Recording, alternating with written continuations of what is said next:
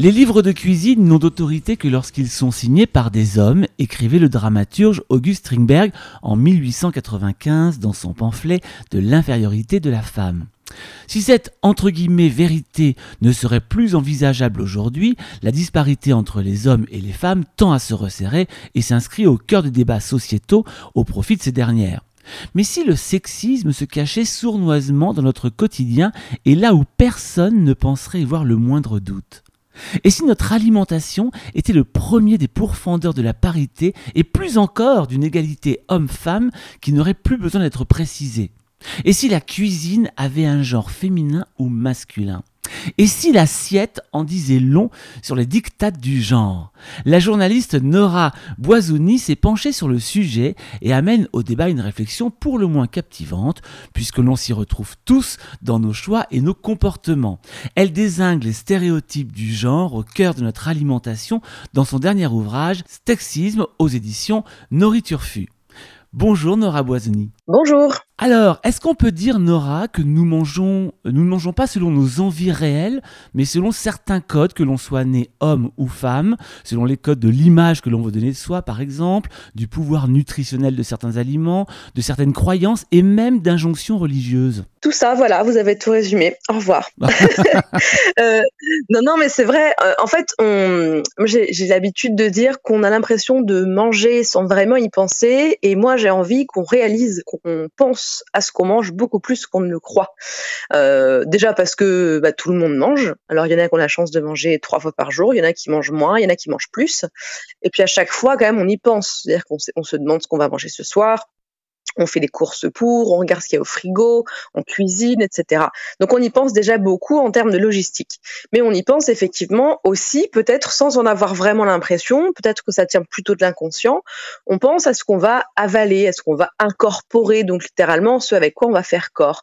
Par exemple, quand on est au restaurant, quand on a la chance de pouvoir aller au restaurant, qu'on est avec quelqu'un, on va pas commander la même chose selon qu'on est en rendez-vous galant ou qu'on mange avec son boss ou qu'on mange avec ses amis va, euh, par ce qu'on commande, euh, essayer de montrer qui on est, en tout cas essayer de montrer une, une facette de soi, essayer, comme j'ai écrit, de performer un rôle, donc de, jouer un rôle ou de performer le genre, tout simplement, donc de performer le fait d'être une femme ou d'être un homme.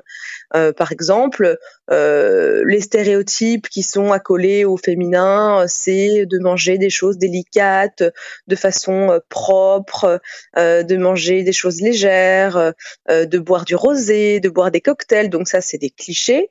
les clichés accolés au masculin, ça va être pas d'avoir une bonne descente, de boire du vin rouge ou du whisky, de manger du steak.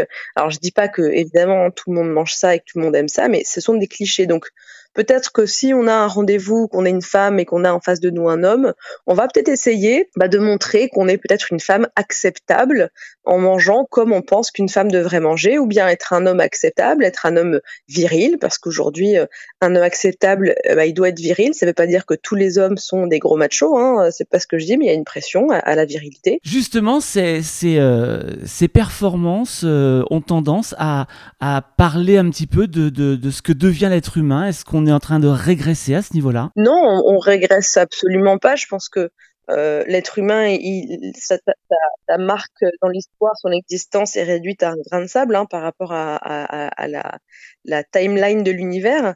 Euh, on ne régresse pas, au contraire, hein, on avance, on avance très doucement. Les combats euh, féministes avancent très doucement, les combats antiracistes ou anti-homophobie, anti-LGBTQI+, phobie euh, avance très lentement mais avance.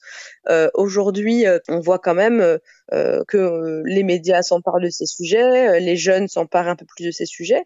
Donc on y réfléchit plus, on réfléchit plus au genre, hein, à tout ce qu'il y a dans ce dans ce genre, à tout ce que ça fait aux gens, à tout le mal que ça peut faire. mais le problème, un des problèmes, c'est qu'on est quand même extrêmement pour eux euh, au marketing et à la pub.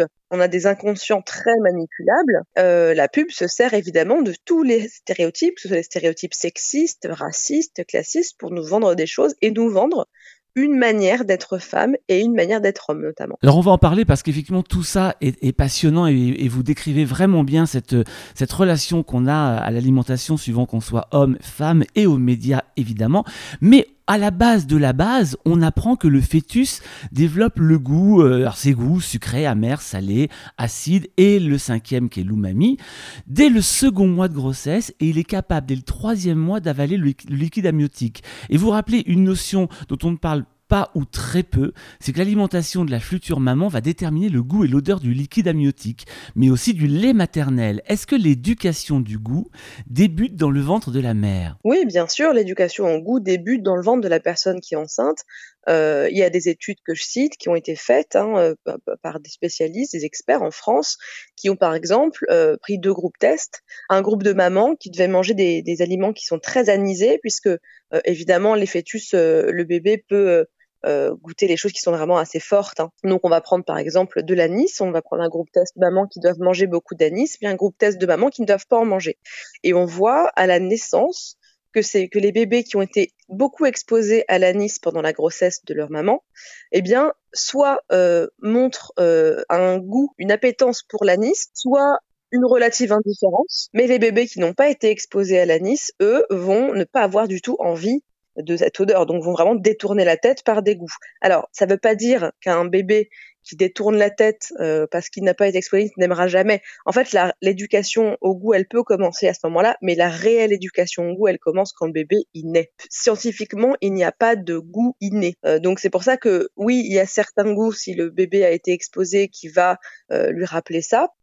Mais réellement, c'est à partir du moment où on lui donne à manger quand il est sorti que commence réellement l'éducation au goût. Donc, euh, on sait que il y a euh, des goûts qui sont ont des goûts primaires.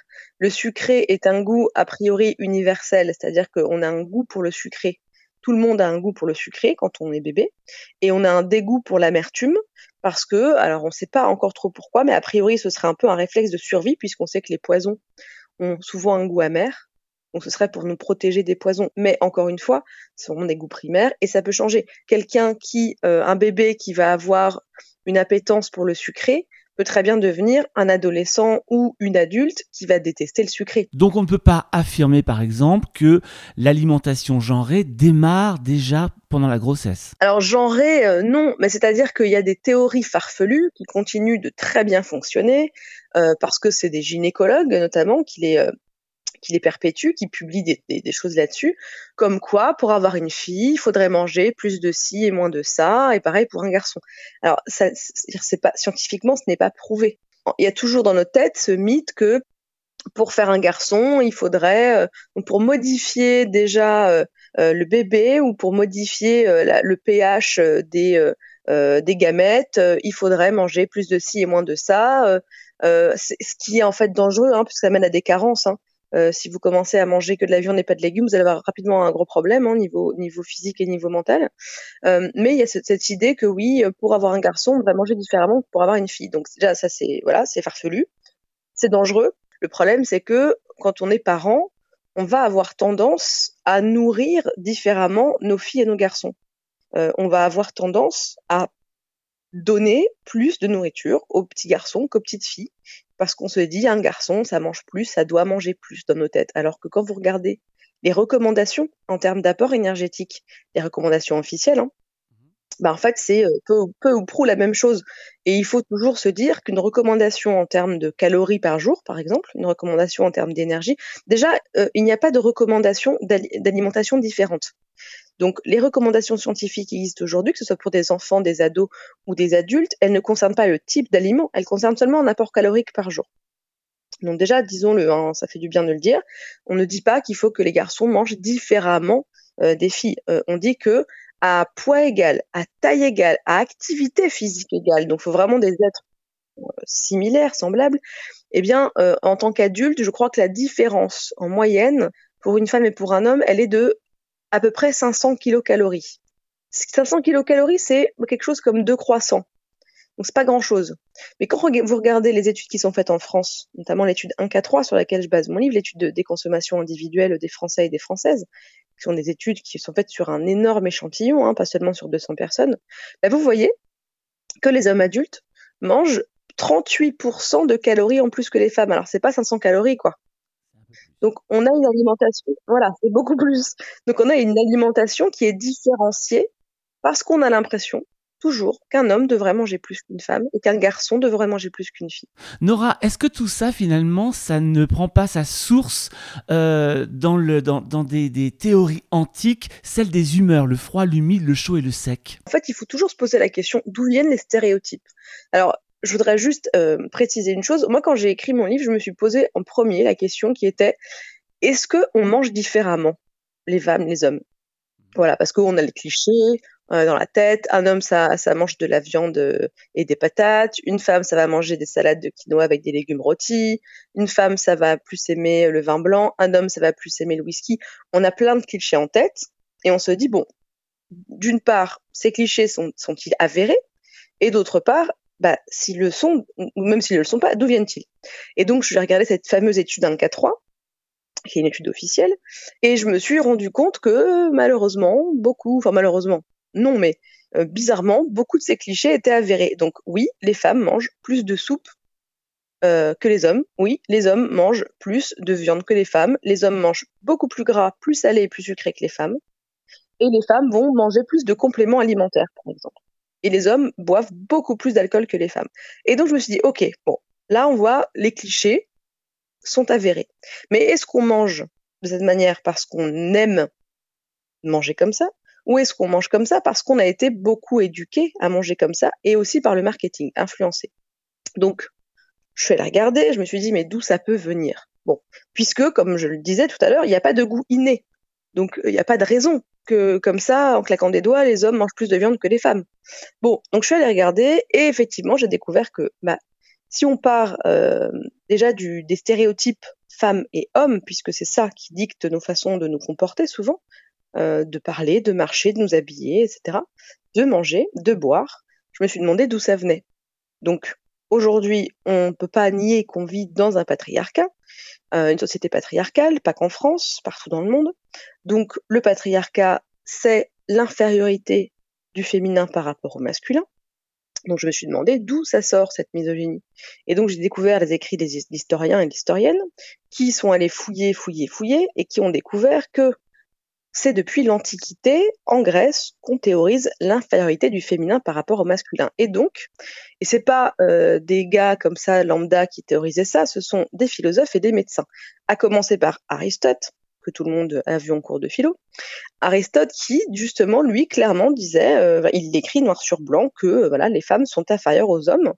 Et Ensuite, on a Hippocrate et Galien, qui sont deux médecins de, deux médecins de l'Antiquité aussi, qui ont eu une influence considérable sur la médecine moderne. Hein. On dit que c'est quand même les pères de la médecine moderne. Donc, pendant des millénaires, ils ont eu une influence, leurs écrits ont eu une influence sur la manière dont on voyait euh, le fonctionnement des corps féminins, des corps masculins.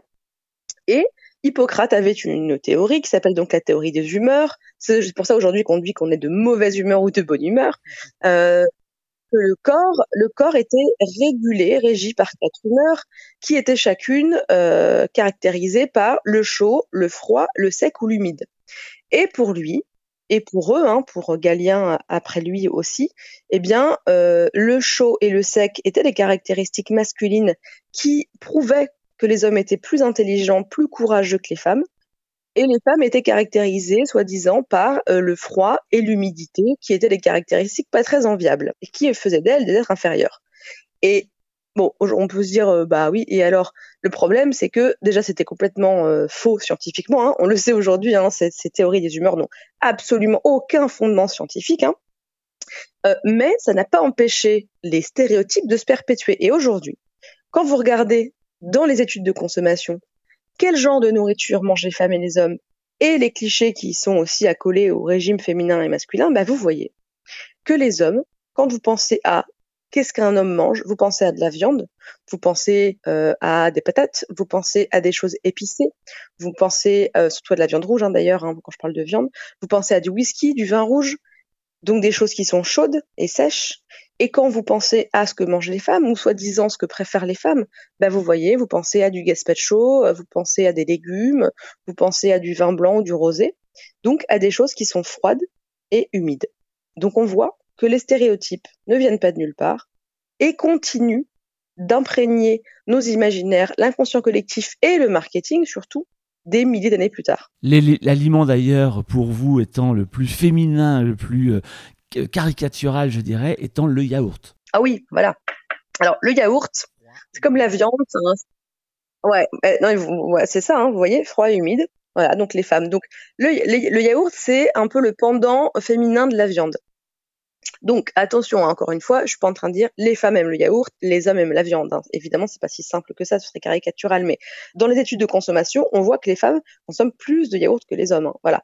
Alors le yaourt, c'est marrant parce que euh, quand vous regardez les publicités à la télé, alors en France, on a un peu plus de chance que aux États-Unis, par exemple, notre, nos publicités sont un petit peu moins sexistes, mais euh, elles ne le restent pas, euh, elles, sont pas exemptes de sexisme. Euh, par exemple, quand vous regardez le yaourt, donc le yaourt c'est un exemple typique de ce qu'on appelle la contamination genrée.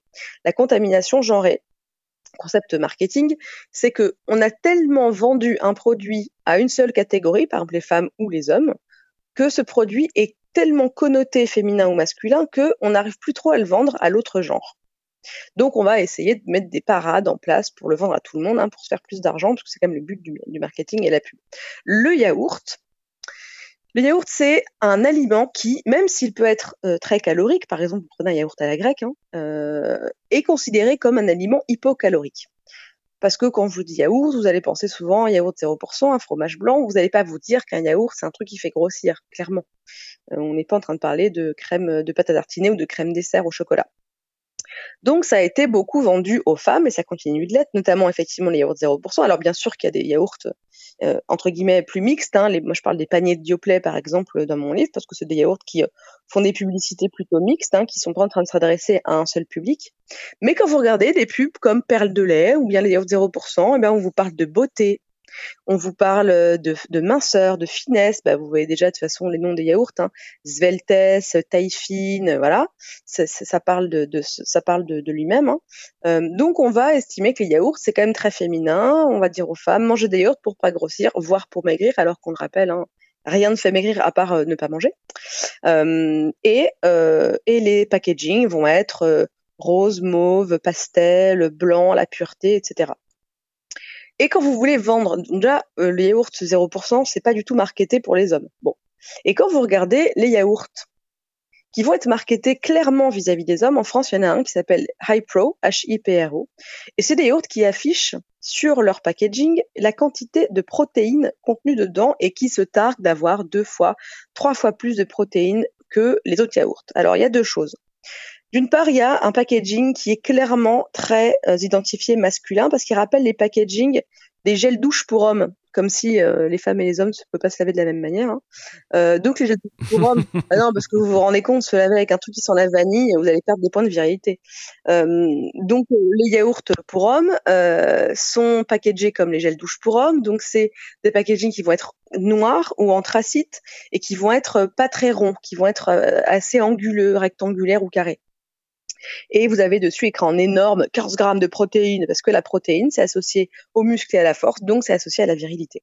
Et le problème, et d'ailleurs, il y a 60 millions de consommateurs qui viennent de faire euh, un, papier là-dessus, euh, sur justement les yaourts protéinés, euh, et qui montre, et moi j'en parlais déjà dans mon livre, que quand vous prenez un yaourt à la grecque classique, eh bien, il y a autant de protéines, voire plus, que dans ces yaourts, qui coûtent d'ailleurs beaucoup plus cher hein, que des yaourts à la grecque. Et ces yaourts vont vous dire, on est là pour les sportifs. Bon, nous, on n'est pas dupes. Hein, quand vous voyez le packaging, vous voyez bien que c'est pas pour les sportifs, hein, c'est clairement pour les hommes. Euh, donc, on voit bien que la contamination genrée, c'est ça. Et c'est pareil avec, j'en parlais, les savons. Quand vous regardez euh, les gels douche pour hommes, qui s'appellent Axe, testostérone, Axe, libido, limite, quoi. Donc, euh, avec des parfums comme cèdre et tout, parce que les hommes se lavent avec des planches de bois, c'est bien connu.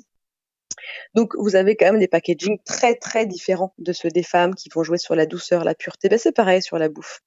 Vous avez des, tisanes pour hommes, des tisanes pour femmes. Il n'y a aucune raison d'avoir des tisanes pour hommes et pour femmes. On n'a pas des goûts différents c'est la pub qui nous fait croire qu'on a des goûts différents et qu'on devrait manger différemment. Nora, Nora est-ce que l'un des grands exemples que tout le monde connaît sans citer la marque euh, n'est pas celle d'un, cola euh, light à la base, qui, a donc une image très féminine et qui est devenu un cola zéro avec une étiquette noire et rouge euh, qui a été adapté pour les hommes en ayant le même produit alors, c'est pas exactement le même produit. Effectivement, c'est moi ce que j'ai découvert en écrivant le livre. Je me suis rendu compte parce que j'avais pas du tout euh, fait attention euh, à ça. En fait, ce qui est intéressant avec le marketing et la pub, euh, c'est qu'une fois qu'on a identifié certains motifs récurrents, certains schémas, certains adjectifs, eh ben, on peut plus ne plus le voir. C'est-à-dire que ça nous saute au visage dès qu'on le voit.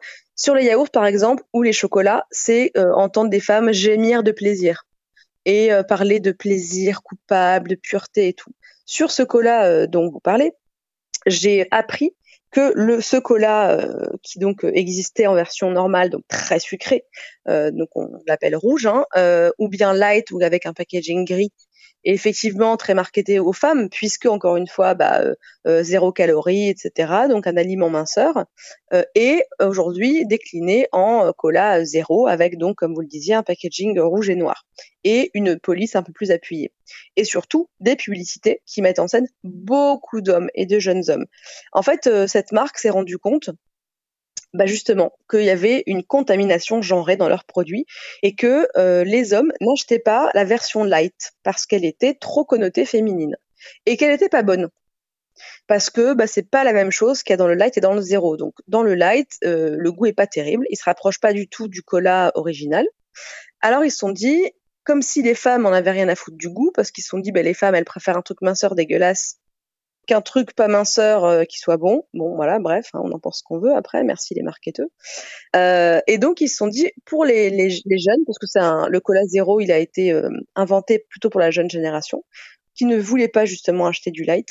On va faire un cola qui n'est pas du tout marketé féminin et qui va avoir un meilleur goût, parce que justement le, le cola zéro, il est marketé sur son goût plus que sur son absence de calories. Et quand vous regardez les publicités à l'époque et aujourd'hui encore, hein, qui mettent en scène donc ce cola, ben c'est un festival de clichés euh, de clichés euh, masculins quoi. C'est super sexiste.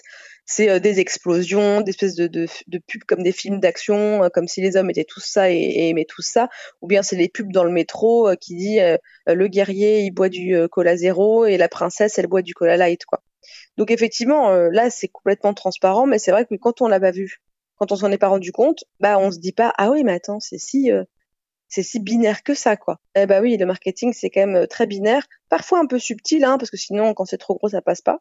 Mais là, là, on est quand même dans un, dans un bel exemple de contamination genrée et de manière de segmenter un marché, comme on dit, c'est-à-dire segmenter en plusieurs produits pour en vendre plus. Alors là, il y a encore une notion de discrimination, on l'entend bien dans ce que vous dites euh, déjà, même là et même dans votre livre. D'un côté, la liberté, le plaisir pour le masculin, de l'autre côté, l'autocontrôle et le régime au féminin. Et vous allez encore plus loin puisqu'on parle même d'appétit sexuel finalement. Et, d'un moment donné où l'appétit sexuel de la femme peut être un véritable danger pour l'homme. Oui, bah, de toute façon, on le voit bien euh, depuis qu'on est petite et petit. On sait très bien euh, que chez un homme, l'activité sexuelle et même le fait de dire qu'on aime le sexe et de multiplier les partenaires est valorisé. Euh, chez une femme, ce n'est pas du tout valorisé, comme on dit souvent, hein, et, pardon, mais c'est caricatural, on peut le penser, mais c'est toujours comme ça aujourd'hui, hein, on le voit bien chez les jeunes comme chez les moins jeunes. Euh, un homme qui a, a, beaucoup d'activités sexuelles on lui dit bravo, hein, c'est un donjon, et une femme, c'est une salope. Hein. Je veux dire, cette chose-là que moi j'entends depuis que je suis petite, elle est encore aujourd'hui vérifiée. Il y a encore des adolescentes à l'école qui sont harcelées parce qu'elles ont couché avec un garçon, alors que le garçon lui-même n'est pas harcelé. Sur les réseaux sociaux, on le voit bien aussi. Donc, euh, il y a une, une dévalorisation et, euh, des menaces même hein, qui sont faites aux femmes qui auraient une sexualité euh, libérée, alors que pour les hommes, bah, c'est normal, on va dire. On nous fait encore croire aujourd'hui que les hommes ont des besoins alors personne n'a des besoins sexuels, hein, ça n'existe pas. Les besoins sexuels n'existent pas. On a besoin de manger et de boire de l'eau pour vivre, mais pas de faire l'amour.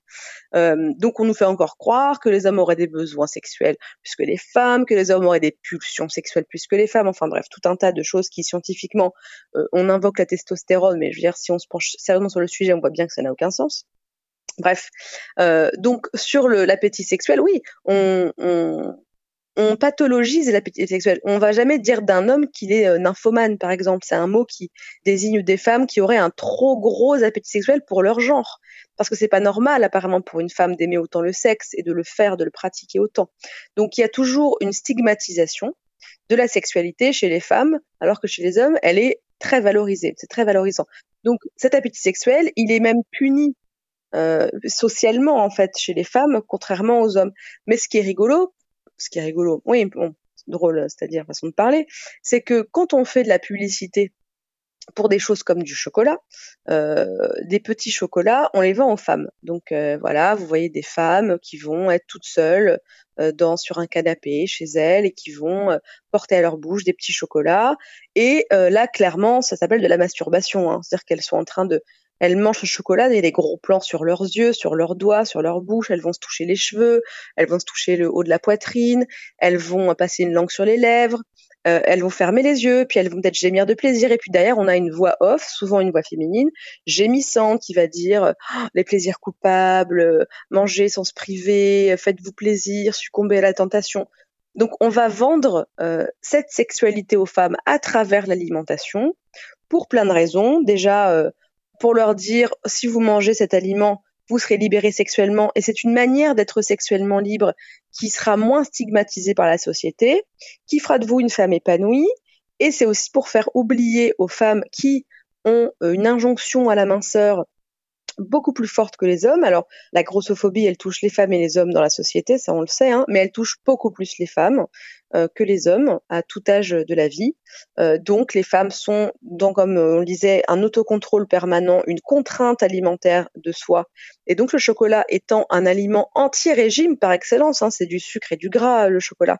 Pour le vendre aux femmes, justement, pour dire il faut bien que les femmes achètent ça, ben, on va leur vendre un plaisir sexuel, un plaisir solitaire, en leur disant oubliez euh, deux secondes que ça va vous faire grossir et que euh, c'est des aliments qu'on vous dit de ne pas manger euh, tout le temps, et eh bien là, en fait, vous allez être épanoui sexuellement avec un petit chocolat.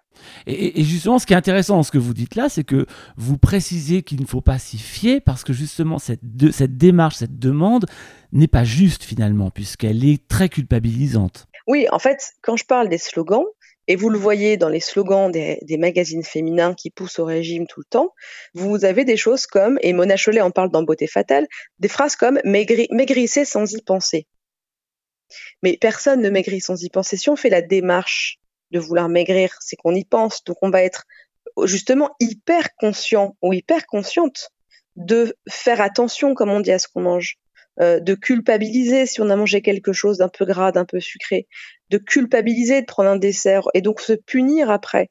On va se dire ah non j'ai mangé, mangé un dessert ce midi, bah je vais faire une heure de sport en plus ce soir. Ou bien on va faire attention, on va faire des calculs d'apothicaire. Alors ça concerne les femmes comme les hommes, mais encore une fois les femmes sont beaucoup plus sous pression par ce mythe de la minceur.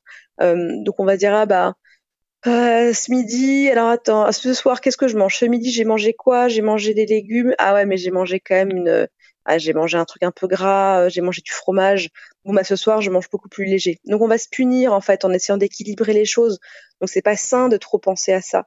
Euh, donc, euh, avec des slogans pour des chocolats ou des yaourts, ou bien des crèmes dessert, ou bien des yaourts un peu dessert, genre des yaourts goût crème brûlée, etc. Vous avez des slogans comme succomber à la tentation, manger sans culpabiliser, etc. Sauf que c'est contre-productif parce que à la fois on vous dit faites-vous plaisir, mais à la fois on vous rappelle, on vous rappelle que c'est pas bien. Donc succomber à la tentation, une tentation par définition, c'est quelque c'est un interdit, c'est un tabou. Donc on vous dit c'est un tabou, mais succombez-y, mais en même temps ce que vous avez fait c'est pas bien, puisqu'on vous parle de tabou et de tentation. Donc en fait ça devenu c'est debout coucher debout coucher quoi, c'est devenir fou ou folle. Donc on voit bien que c'est terrible ce, ce c'est un rappel à l'ordre en fait. On rappelle beaucoup plus à l'ordre les femmes qui ne rentrerait pas dans euh, un 36 ou un 38, alors que les Françaises ne font pas du tout cette taille en moyenne, elles font plutôt un 42. Hein. Euh, mais on rappelle à l'ordre les femmes dans les publicités, notamment pour la nourriture, ou via des, régimes, des, euh, des publicités pour les régimes, des magazines féminins, etc. Alors que les hommes n'ont pas ces rappels à l'ordre dans l'espace public. Eux vont avoir plutôt un rappel à l'ordre du muscle, vont avoir des, euh, des publicités qui leur disent d'aller à la salle de sport, pas forcément pour maigrir, mais pour prendre de la masse musculaire. Donc on voit bien que c'est C'est très pernicieux tout ça. Hein. Alors pour qu'on comprenne euh, tout, le mélange qu'il y a entre notre alimentation, la sexualité, vous vous rappelez que l'appétit des femmes, l'appétit sexuel des femmes est vécu comme une castration des hommes, voire de leur mort d'ailleurs. Il existe même le mythe du vagin denté. Et en fait, tout ça pour dire qu'on affame les femmes pour que leur sexualité ne mette pas à mal le pouvoir patriarcal des hommes. Est-ce que c'est juste? Alors, euh, sur les vagins dentés, c'est rigolo parce que c'est un mythe qui traverse les cultures, en fait. Hein. On le trouve beaucoup dans plein de cultures différentes. Et d'ailleurs, il y a eu un film d'horreur euh, qui s'appelait Teeth, donc Dents. Il y a, un paquet d'années qui était très drôle, hein, voilà. Euh, oui, il y a une, encore une fois, il y a une peur parce que on a l'impression que si les femmes ont, si on admet enfin et qu'on arrête de stigmatiser ça, que les femmes ont un appétit sexuel qui est ce qu'il est et qui euh, n'est pas forcément euh, le même que celui qui n'est pas pas le même que les hommes. D'ailleurs, si on admet tout simplement que tous les hommes n'ont pas forcément tous envie de niquer tout ce qui bouge, euh, on parle de clichés, de stéréotypes, et ça touche les femmes comme les hommes. Le sexisme, ça touche les femmes comme les hommes.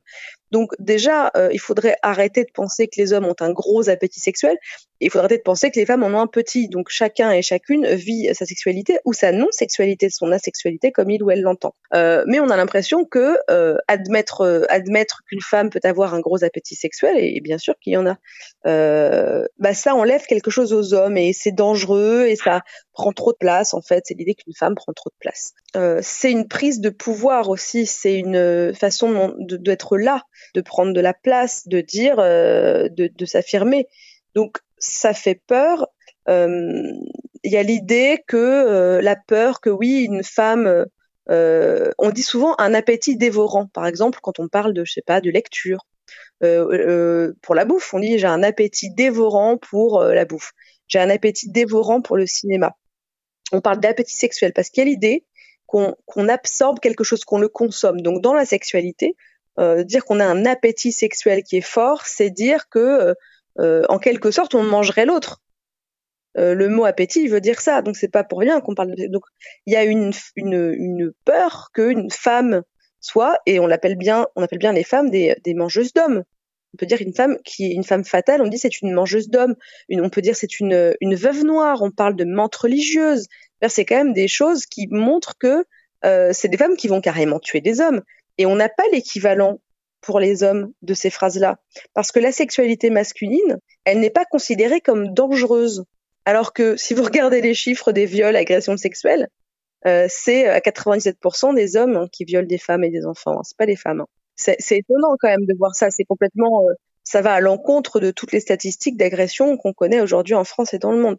Mais il y a cette idée, voilà, qu'une femme euh, qui aime le sexe, bah finalement c'est comme si elle mangeait les hommes euh, parce que comme si les femmes pouvaient pas se faire du sexe avec d'autres personnes que des hommes, hein, aussi on oublie euh, les femmes bi, euh, pan ou, ou, lesbiennes.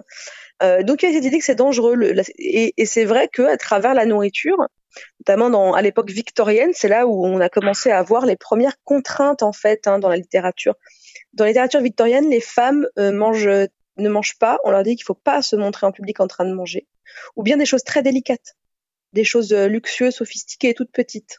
Parce que justement, ça pourrait montrer qu'on a un gros appétit. Et si on a un gros appétit de bouffe, eh ben ça veut dire, ça voudrait dire qu'on a un gros appétit sexuel et ça c'est pas possible, c'est pas classe. Donc pour que la femme ne mange pas l'homme, il faut qu'elle s'affame. Il faut qu'elle s'affame pour ne pas prendre de place effectivement, il faut qu'elle s'affame parce que elle se punit, euh, d'avoir euh, succombé à la tentation, comme le disent les slogans euh, pour des chocolats. il faut qu'elle soit dans un qu'elle suive les dictats de la minceur, parce que sinon, et, et, ça n'est pas dire que les hommes ne veulent que des femmes minces, ça n'est pas du tout ce qui est ce qu'on dit.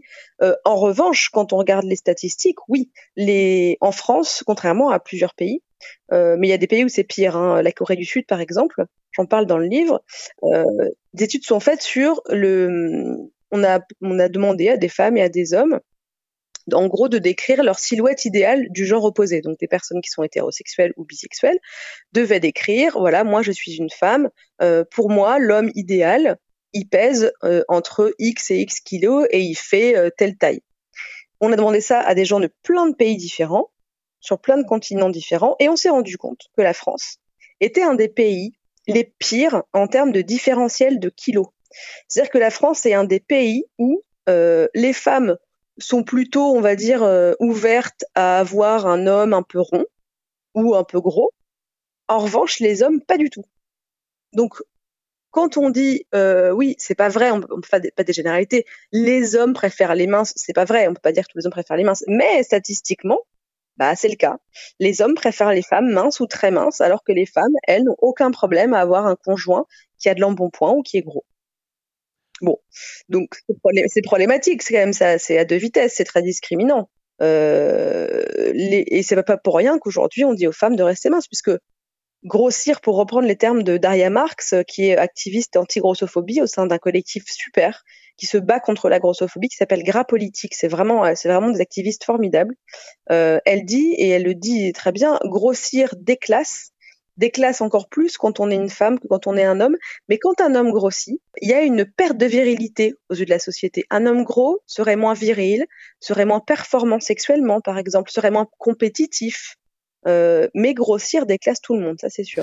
Alors vous parlez, on, va parler un petit peu de, l'avenir, de vers quoi on va, et vous, grâce à vous, je dirais, j'ai découvert, alors je sais pas si c'est grâce à vous, mais en tout cas c'est quand même vous qui en parlez, j'ai découvert euh, une pratique qui s'appelle le mukbang, que je ne connaissais pas du tout, et qui met en scène le plus souvent d'ailleurs des femmes qui mangent beaucoup et sans aucune délicatesse des, des plats très très caloriques, et qui se filment comme ça, et les gens les regardent manger.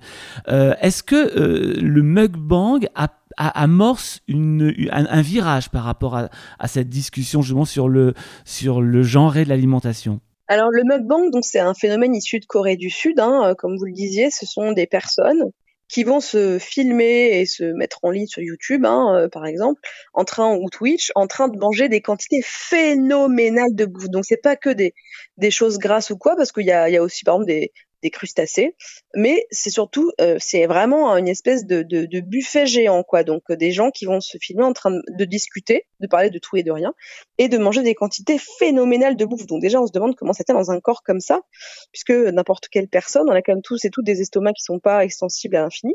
Les plus grosses stars du mukbang sont principalement des femmes, et principalement des femmes qui sont quand même très minces mais vraiment très mince. Déjà, quand on est très mince, ça ne veut pas forcément dire qu'on a un tout petit estomac, certes, mais quand elle se filme en train de manger des choses hyper caloriques, et les calories sont affichées parce que le mukbang, c'est une performance, hein, c'est comme les concours de mangeage de hot dog, hein.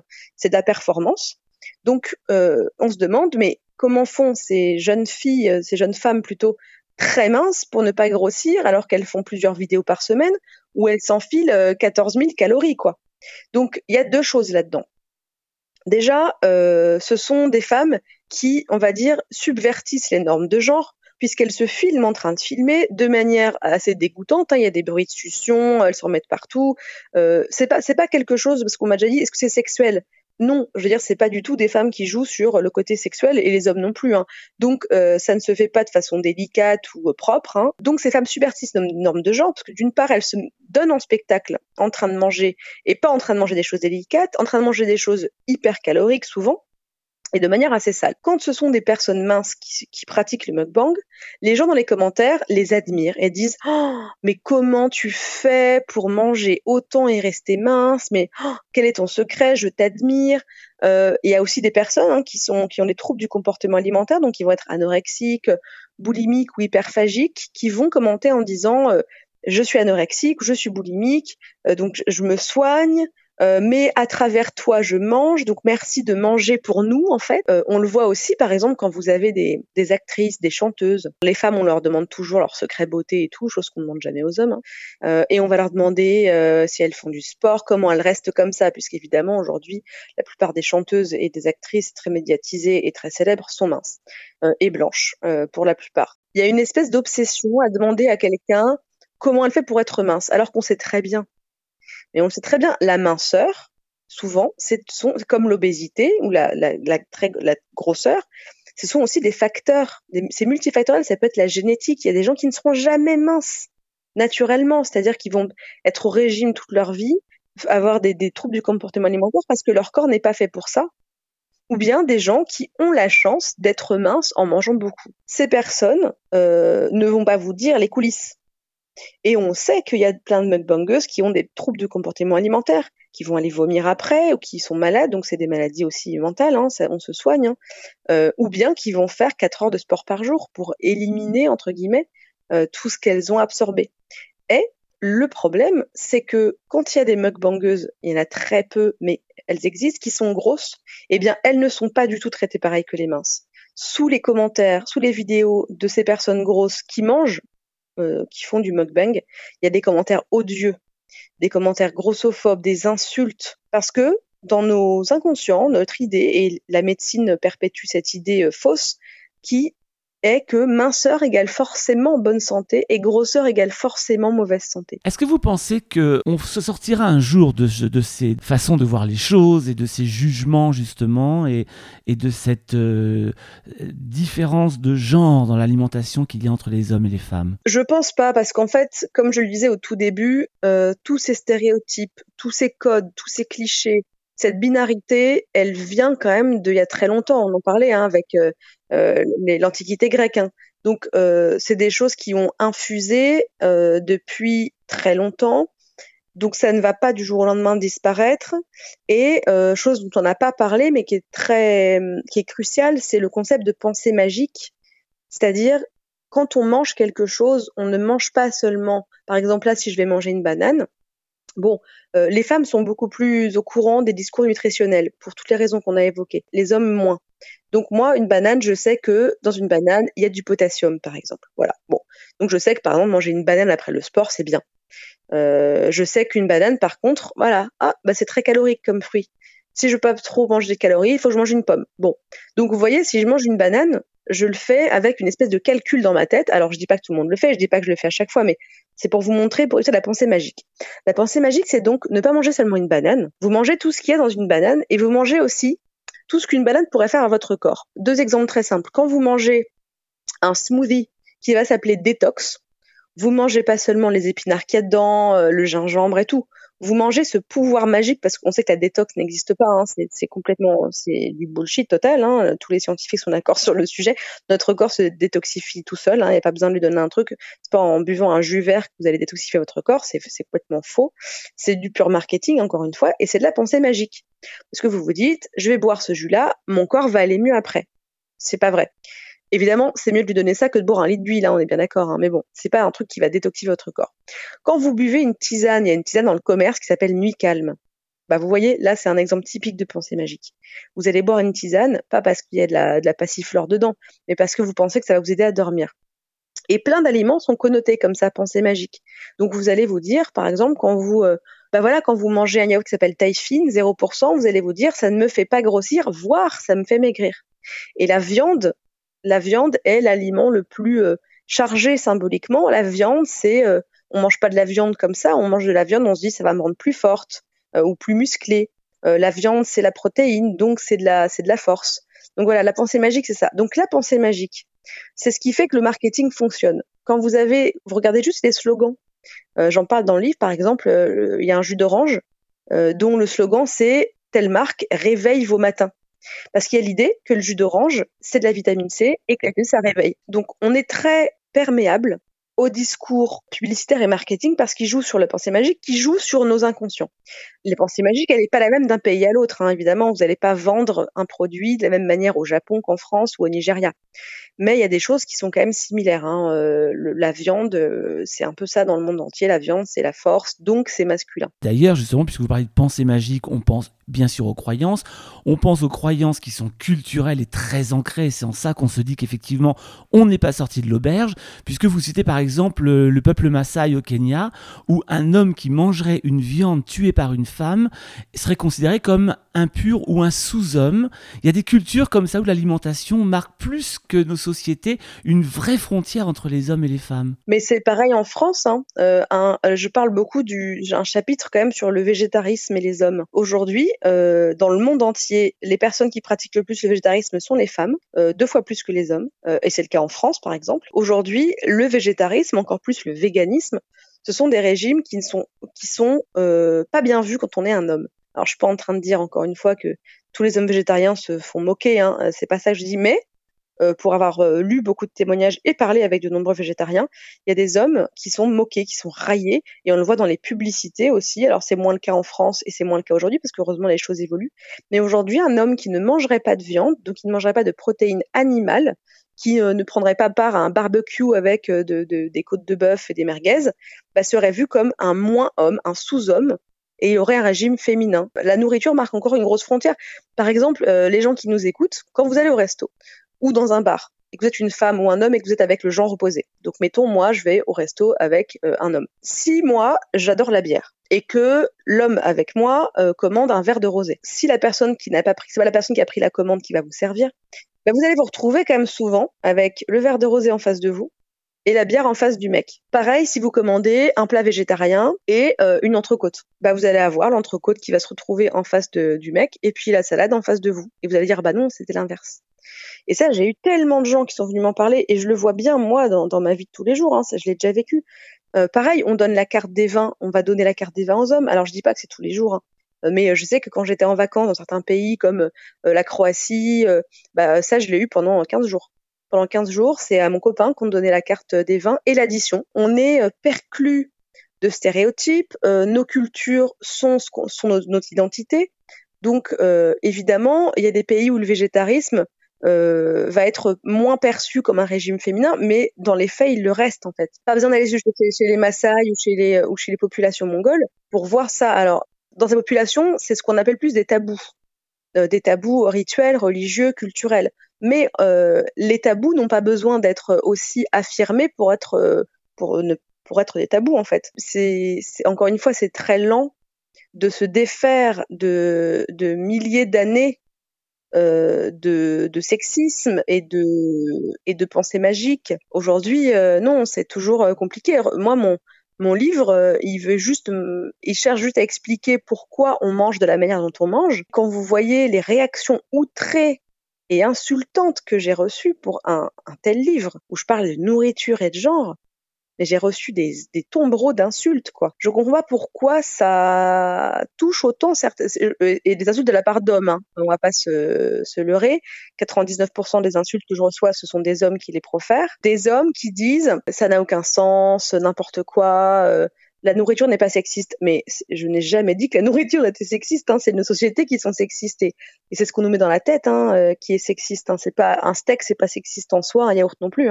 C'est le marketing autour qui va l'être, c'est la pensée magique autour qui va l'être. Est-ce que l'un des espoirs ou des solutions ne résiderait pas, par exemple, dans les cantines scolaires ou dans les cours d'école de cuisine? Ah bah bien sûr. De toute façon, l'éducation c'est la clé contre tous les racismes, l'homophobie. Enfin, je veux dire, c'est la, la la clé contre tout ça, contre le sexisme, contre la misogynie.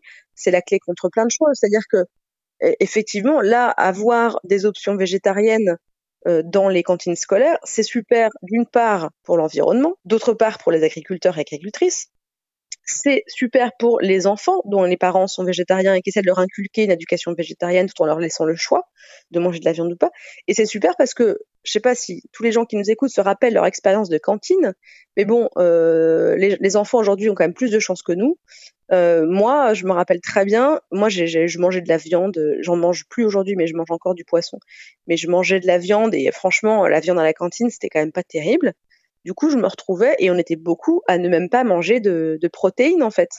On mangeait trois pommes de terre, du pain euh, et une banane et des carottes râpées quoi. C'est quand même pas très équilibré. Mais c'est une éducation, c'est montrer que aux enfants que le végétarisme c'est pas euh, le cliché de des gens qui mangent du tofu et de la salade. Ça n'a rien à voir. Regardez les plats indiens, euh, les plats pakistanais. Les plats de certains pays d'Afrique, il y a énormément de plats qui sont végétariens. Les plats d'Italie du Sud, à 5 ans, aucun enfant vous dit un repas sans viande, c'est pas un vrai repas. Ça, c'est que dans la bouche des adultes que vous l'entendez. Et sans parler forcément d'un mode alimentaire spécifique, en tout cas, l'intérêt de la cantine, c'est que les garçons et les filles sont au même niveau. En tout cas, sur l'alimentation. Alors, sont au même niveau, mais euh, le problème, c'est qu'ils ne le sont pas vraiment, parce que vous avez des filles qui vont euh, bah, manger moins, parce qu'elles vont être au régime très tôt. Mais c'est pour ça que je parlais d'éducation. Ouais, mais les spécialistes euh, voient des, des, filles de plus en plus jeunes arriver avec des régimes qui commencent à l'âge de 8 ans. Et c'est aussi la charge des parents. C'est-à-dire que on a plus de mal à ne pas contrôler l'alimentation de sa fille que, celle de son garçon, parce qu'on va se dire, ah bah, le garçon, il, va il, est un petit peu, il est un peu boulot là, euh, il est un petit peu rond, mais ça va changer. Les garçons, ça grandit, ça s'affine. Alors qu'on va, on va se dire, ah bah ma fille, elle est un peu boulotte. Oh là là, mon Dieu, il faut qu'elle mange moins, donc on va contrôler son alimentation. Donc on apprend aussi aux petites filles à être minces, et surtout les petites filles, elles le voient bien. Dans la société, on voit beaucoup plus de femmes minces euh, à des postes de pouvoir, par exemple, ou bien à la télé, ou dans les séries. Et on a beaucoup plus d'hommes un peu, soit un peu plus ronds, soit gros. Puis elles voient bien aussi que leur mère est au régime, ou bien entre guillemets fait attention. Elles voient les couvertures des magazines quand elles savent lire les publicités à la télé. Donc euh, on est complètement entouré de cette euh, injonction à la minceur. Les, garçons, c'est plus une injonction au muscle, qui est grave aussi évidemment. Hein. les garçons, il y a des garçons anorexiques. Alors c'est pas la majorité, hein. la majorité c'est les filles, mais mais ça existe évidemment et il faut les diagnostiquer vite. Hein. C'est d'ailleurs très dur de diagnostiquer un garçon anorexique parce qu'on a tous ces clichés sur c'est quoi l'anorexie. Mais l'éducation, euh, elle passe par l'éducation alimentaire, certes, mais elle passe par l'éducation tout court et elle passe par euh, arrêter avec ces injonctions à la minceur, être mince, être mince, parce que tout ça, c'est être mince. Apparemment, c'est la réussite, c'est la bonne santé. C'est pas vrai. Donc, on, on, il faut pas affamer nos filles, même si à la cantine, on a l'impression que tout le monde a le choix, bah il y a des filles qui s'affament plus que les garçons. Notre assiette est définitivement genrée, donc Nora Boisouni, euh, bah dans votre livre, en tout cas c'est un vrai, vrai, vrai euh, départ pour y réfléchir. Ça s'appelle Stexisme. C'est aux éditions Nourriture Fut. Et puis écoutez, ben, je vous remercie beaucoup de ce petit moment passé ensemble, euh, au cours duquel je pense qu'on a appris beaucoup de choses. En tout cas, on a ouvert nos consciences. Merci Nora. merci beaucoup. Merci, c'était un plaisir.